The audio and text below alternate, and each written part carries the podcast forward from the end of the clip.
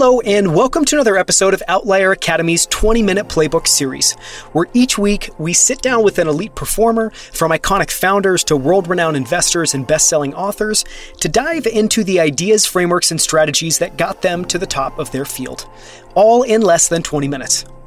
I'm Daniel Scrivner, and on the show today, I sit down with Alex Rubalcava, founder and managing partner of Stage Venture Partners. Stage VP invests hyper early, typically pre seed and seed, into deep technology companies across four core verticals, which include space technology, industrial applications, healthcare and life sciences, and e commerce tooling. What fascinated me about Alex and Stage Venture Partners is the incredibly unique approach of investing early into very difficult technological problems with a proven ability to help shepherd these companies from seed to Series A and beyond. In this episode, we cover Alex's investing superpower, how he manages his time, why he loves the book The Gorilla Game, the advice he gives founders again and again and again, and so much more. You can find the notes and transcript for this episode at outlieracademy.com slash 101. You can find Alex Rubalcava on Twitter at Alex Rubalcava. That's Alex R U B A L C A V A. And you can find Stage Venture Partners online at stagevp.com with that, let's dive into Alex Rubalcava's playbook. Alex Rubalcava, thank you so much for joining me on Outlier Academy's 20 minute playbook. Thank you, Daniel. Glad to be here. So, in this episode, this kind of format typically is a little bit faster paced. So, I'm going to try to ask you as many questions that I think will get interesting answers from you in the next 20 minutes. Let's go ahead and get started. Let's do it. Um, in the last episode, you know, we dove in and spent a lot of time talking about your venture firm, Stage VP, and, and a lot about your investing process, your investing approach. One of the questions I want to ask you in this interview is how you think about your superpowers as it pertains to investing. What do you think that you are, you know, kind of over index on, and how does that show up in your investment process? I would say that a lot of the, what I am particularly good at is investing in areas where there's not a lot of technology that has been applied, where there's not a lot of understanding of markets, and where um, innovation has been a little slower to arrive. A lot of the things that I invest in, you know, there is no legacy software product that is being displaced or disrupted. We are literally competing with, you know, clipboards or Excel completely manual processes. In fact, that is the incumbent solution in the vast majority of things that I invest in. And when you do that, like there's no TAM to analyze, there's no market share to think about, like there's no 40 page PDF to download from Gartner to, you know, figure out who's in the magic quadrant and stuff like that. Like it's the Wild West compared to a lot of other markets in software. No, that makes sense. Is there a piece of advice that you find yourself giving to founders again and again and again? Or maybe another way of framing that, kind of saying that would be is there kind of the same advice that you give to all the founders you invest in? There's a few things. Number one, a lot of founders are sensitive to dilution on oversubscribing seed rounds. And I have generally advised founders that nobody regrets taking a few extra dollars while they still have not yet achieved product market fit. Achieving product market fit is messy and time consuming and unpredictable.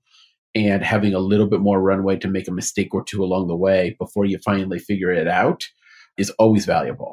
So I think that's one piece of advice that I always give. And then a frequent piece of advice I always give if, is if somebody is picking up the phone to give me a call to ask about whether they should let go of a person who is not performing they already know the answer to the question and they're just, you know, calling me for ratification of what they know needs to be done. Yeah, forget the quote on there. I think it's if gosh, I'm going to totally blank on it. It's if you're questioning it, you know, it's already you've already kind of decided it in your mind. I'm totally butchering this. but this is a common aphorism I know like Frank Slootman, uh, you know, talks about at Snowflake. Yeah, and we are very fortunate to be in the best job market in the history of all time at the moment. And so anyone who is not a good fit at a startup and unfortunately is going to get let go, they're going to land on their feet. This is a good time to let somebody go pursue some other opportunity that might be a better fit for them where they could really excel. And that, that is not always the case. We don't live in times like now all that often, but I think that should give founders who are questioning what they should do a little bit more encouragement to make the hard choices because people are going to be okay. Yeah. Yeah, I think that's a good reminder. We talked about in the last episode that you've gone to 18 plus uh, Berkshire Hathaway annual conferences. One of the questions I want to ask, you know, I feel like anyone who's a student of Charlie and Warren and Berkshire has an anecdote or a story or a data point or a quote, just something that they really hold on to. Uh, what is yours? Is there anything that you know kind of resurfaces in your head that that they've said or that shows up in kind of how Berkshire operates? Berkshire is so different from a venture-backed company that uh, there's not a huge amount that's common to them and you know what I do on a day-to-day basis. I would say that um, probably the one thing that is in common is the way that they communicate. I try to write you know very detailed letters that are um, modeled on what Berkshire Hathaway does to my investors. I try to sort of manage expectations in a way that is similar to the way that Berkshire does. I'm not sure I get it, you know, right every time, but I, I sure try. And Buffett and, and Berkshire have defined a way of communicating with investors that ends up attracting the right kind of investors, the kinds of uh, investors that they want, and frankly, repelling investors that they don't want. And I think a lot of CEOs and founders of companies don't realize that they have the power to do that. Yeah, that's well said. I know as well too that you're a voracious reader. Do you have a favorite book or a book that's maybe, you know, most memorable that you've read around investing business broadly? Oh, investing in business. Uh, I'm trying to think about what would be a good uh, book. You know, a book that has a, you know, somewhat mixed reputation, but I think is better than people think it is, is The Gorilla Game. The Gorilla Game was published 24, 25 years ago in the height of dot com mania, it was a book about how to invest in emerging growth technology businesses. Because the dot com crash happened shortly after the book was published, it fell out of favor, but the risk management approach that is advocated in the book about how to invest in emerging growth, how to identify winners, and using a basket based approach for all the vendors and then consolidating into your winners as you determine who the platform leader will end up being. It is a pretty robust risk management approach. It, you know, you have to make sure that you're not paying a crazy valuation as well. And the book doesn't talk too much about that topic. But as a risk management approach, it has a lot to recommend it. And in particular, one of the reasons why I find that book interesting is that the value investing world of Berkshire and Buffett and all of his acolytes has a lot of literature about risk management, about portfolio management, and the frameworks that are advocated are self reinforcing and cohesive in a way that makes them very appealing to a lot of people. Very few people have talked about what risk management looks like for growth investing. And I think that there needs to be more written about that topic. And it's something I spend a lot of my time thinking about. Well, if you ever publish something, I would love to share it with listeners. And I mean, that book sounds incredible. I have not heard of or come across the Gorilla Game, so I'll make sure we link to that in the show notes for anyone that's listening as well too. I want to ask a question around kind of time allocation and how you manage your time. So obviously as an investor, you know, you find yourself pulled in a lot of directions. you, one, I think deal with a lot of volatility just in terms of daily workload, what's happening at all the different companies you're invested in. And so it's somewhat unique at least in my experience. How do you think about managing your time and how do you think about allocating your time to different buckets or focuses? I spend 50% of my time looking to raise capital from LPs. I spend 50% of my time looking to make new investments, and I spend 50% of my time helping portfolio companies. And uh, nope, it sure doesn't add up. and that's probably how it feels yes. most days. like you, you just worked 150% of a day. Okay, I'm going to switch pace now. What is something that you've recently been fascinated by? And I think, you know, bonus points if this is if there's an idea, a book, a person, you know, kind of a quote or a talk you've been thinking about, what has been on your mind and what you can't what can't you get out of your mind lately? I can't get out of my mind how profoundly I think people are underestimating the energy transition that is underway. I think that the cost curves in solar and wind show no signs of really slowing down. There's obviously a raw materials inflation happening right now due to the global supply chains and war that are interrupting that cost curve for a year or two. But the fundamentals of the cost curve don't look like they're going to change for any reasonable period of time. And if that is true, then the power of wind and solar and other forms of renewable energy are being grossly underestimated in terms of what they're going to do to the input of everything energy goes into over the next few years. I think one consequence of that is that we are going to blow well past 100% of current electricity demand that will end up being supplied by wind and solar. I think that we're going to end up putting new sources of demand and load to accomplish new goals that have never been possible before or have not been possible through electricity. I think there's going to be a huge amount of software companies that are going to be enabled by that. I get relatively little deal flow on that area. And so I'm trying to drum up, you know, more founders and entrepreneurs to come pitch me on this kind of stuff because I'm really interested. And so far I've I've seen, you know, a few like carbon accounting type of, you know, ESG reporting companies and I've seen some battery management companies, but nothing that really gets my attention in a big way. And I think things are are really, really moving in a way that is still consistently underestimated. For example, I'll give you one one example of what I think is going to happen. I think we're going to end up running fossil fuel plants in reverse, basically. And instead of burning fossil fuels to generate workable energy in the form of electricity, we are going to use electricity to strip carbon out of the air to make uh, liquid fuels that are not fossil fuel and that don't have carbon in them. And there was no way the physics and the economics worked for that up until very recently with particular solar power getting as cheap as it is and that cost curve continuing to go. And now there's a bunch of companies that are pursuing low capex, high opex unit economic strategies that enable them to ride that cost curve down in a way that nobody had really conceived of before. This is going to change the world. It is going to be so big, it's hard to imagine all of the facets of it. Just because you kind of brought that up, how do you think about, you know, solar and wind alongside nuclear fission are you spending any time kind of in those areas as well? Well there's no question that there's a lot of advancements in nuclear happening right now. Small modular reactors molten salt reactors uh, of all kinds are uh, there's multiple startups doing that. There's multiple nuclear fusion startups out there and there do appear to be substantial breakthroughs thanks to new advances in magnetic materials that can contain fusion plasma in a way never possible before. So it does appear that you know we might be close to first electrons for some systems like that sometime soon. The question is, are they going to ride a cost curve? In general, the technologies that ride cost curves are characterized by high capex, high R&D, low labor intensity. So it doesn't take a lot of people to make a, a piece of equipment and really high volumes of individual individual production units. And nuclear has never yet had those characteristics to it. It's labor intensive to build a nuclear plant.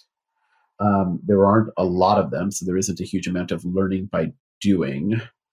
And it's not like there are there have been multiple generations that have actually been built. Now there's, you know, four or five or six advanced nuclear generation technologies on the drawing board that have been conceived, but they haven't really been built in the world. And that's the difference. That's what causes a cost curve is building high volumes of things with low labor and multiple generations of it.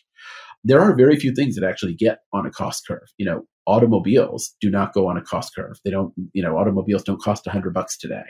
The reason they don't is that while there's a lot of capex and R&D involved in them, there's also a lot of labor yeah, I think that's very well said. I've never heard someone articulate it that way, but I think it's definitely the most the interest the most interesting bullish take I've heard on solar and wind as compared to something like nuclear and fission. So I think that's fascinating. I want to ask one question which is if you could go back in time and you know, give yourself a piece of advice when you were launching Stage Venture Partners back in the early days, which I think was 7 plus years ago. What piece of advice would you give yourself? If I could go back, I would say that trying to spend time convincing institutional investors to invest in a firm with no track record was a lot of wasted time, and that there are a lot of other types of investors out there from just an LP capital raising perspective that are more efficient to go after and more efficient to close, and nothing substitutes for momentum in business. And uh, I probably spent too much time chasing things that did not build momentum instead of finding things that created momentum. Yeah, that's very well said. Just because we're talking about fundraising, is what's what are what is the biggest lesson you've learned in terms of fundraising from LPs or just fundraising in, in general as a as a venture firm? No one in the world has an urgent problem that will get solved by investing in some random guy's venture capital fund. Has to be much more intentional, process centric investing in in a VC fund is a purely discretionary thing. You've got to have a lot of other things in your finances as an organization or as a person sorted out and well put together before you could even conceive of or consider the idea of putting money into a venture fund. And that makes our asset class one of the most interesting challenges to raise money for. Now, on the flip side of it, what we have that no one else does is the stuff we're doing is by definition super interesting, super fun, and just has a has characteristics of it that are a lot more engaging than you know some muni bond fund or some insurance product of some kind. Yeah. It's definitely true in my experience. It's much more fun to follow investor updates from a venture fund and to get insight into the companies and what they're building and what they're doing. As opposed to an annuity. Yes, yeah. No one wants no one wants any updates around municipal bonds or annuities. I think that's I think that's pretty clear. Okay, two last closing questions. Number one, you know, is there a daily habit or routine that you do? And this could be something you've experimented with. This could be something that you're trying to nail down in your life now. This could be something that you've executed flawlessly and you do it every single day and you're on a hot streak. Is there a daily habit or routine that has had the biggest positive impact on your life? And can you share that? No, I'm not. Re- I'm not really a daily routine kind of a guy. Nothing. Nah. Whether it's morning or work related. nah. I like it. Not even inbox zero. I have tried to get to inbox zero on a m- number of occasions, and I'm pretty good at it. I mean, I think. Let me look at my Gmail right now. I've only got in my primary tab. I've got 55 emails right now, so I'm pretty. I'm doing pretty well. Uh, That's not so bad. Yeah, I. Uh, I don't know. I'm much of a productivity hack or daily routine kind of a guy. How does that influence, you know, do you spend much time planning out your day? I'm guessing it still means you, are spending time sitting down and planning things out. It just means you're not maybe overthinking and overanalyzing from the like, what habits and routines should I be getting better at now? Yeah, it's funny. Any given day is super busy for me, but three weeks out, there's almost nothing on my calendar except for board meetings. So it ends up evolving in an unpredictable fashion most of the time. So today I think I have six or seven items on my calendar to do, but three weeks ago there was nothing here on on this particular calendar day except for our interview. Uh, and so you know everything that I've ended up doing today has uh, been organically developed in that time period. Yeah. So it almost sounds like to maybe flip it around, a big part of the strategy is be as under scheduled as you can and then allow the emergent things to fill up your calendar as makes sense. Yeah, I don't feel under scheduled at all, but I guess I am, you know, at T plus 21 days. Yeah. I mean, that's, I, I try to do the same thing as well, too, partly just for, for sanity. Yeah, eh, in our business, it's somewhat required because the timelines to complete deals are so short that you don't have the luxury of letting a process go on too long. Uh, you know, yesterday I wrote, I signed a term sheet with a company, and I have spent two weeks on that due diligence process. I have spoken to both founders. I have spoken to numerous people in those functions at my portfolio companies. I uh, spoke to the company's beta customer and design partner and you know completed a pretty thorough process and developed the conviction that there's something really big and really exciting here but if i had been over scheduled for the last two weeks i would not have had the flexibility to drop everything and to prioritize this particular investment opportunity. And I would not be the lead investor of that company, which I now am. Yeah, that's really well said. Okay, last question. What is your definition of success today, and how is that changed over time? For my business, for me personally, for any any direction angle you want to take it in. I would say today for my business, my definition of success is to always be investing in the most cutting edge software companies I can. I would say in the long run, my definition of success is to build a firm that is not entirely dependent on me and that uh, you know will one day be something that outlives me.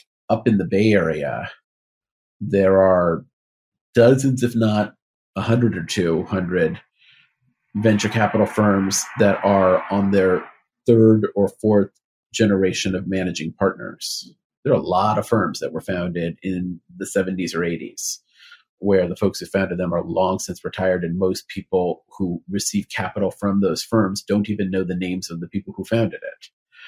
And in Los Angeles, while there's several hundred venture firms, there's only really one firm that's past its first generation of managing partners, and everybody else is still figuring it out. And some people don't want to do that, some people do, but most of the firms in my neck of the woods are run by the people who started them.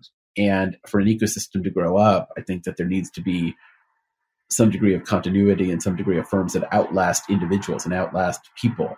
And in the long run, I would like to be a part of that. Yeah. I think that's really well said.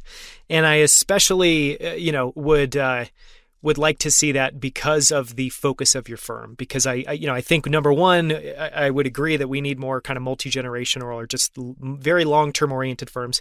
But the second one is we need firms that are focused on very hard difficult technological problems. And so I think if you can do both of those with Stage Venture Partners, I think that would be an incredible, incredible feat to pull off. It is fun to pull science fiction into science fact. And you're doing that across many of your portfolio companies. For anyone listening that's interested, you can learn more about Stage Venture Partners at stagevp.com, and you can follow Alex Rubalcava on Twitter at Alex Rubalcava, R U B A L C A V A. Thank you so much for the time, Alex. It's been awesome to have you back on. Glad to be here. Appreciate it. Thank you so much for listening. You can find links to everything we discussed as well as the notes and transcript for this episode at outlieracademy.com slash 101. That's episode 101.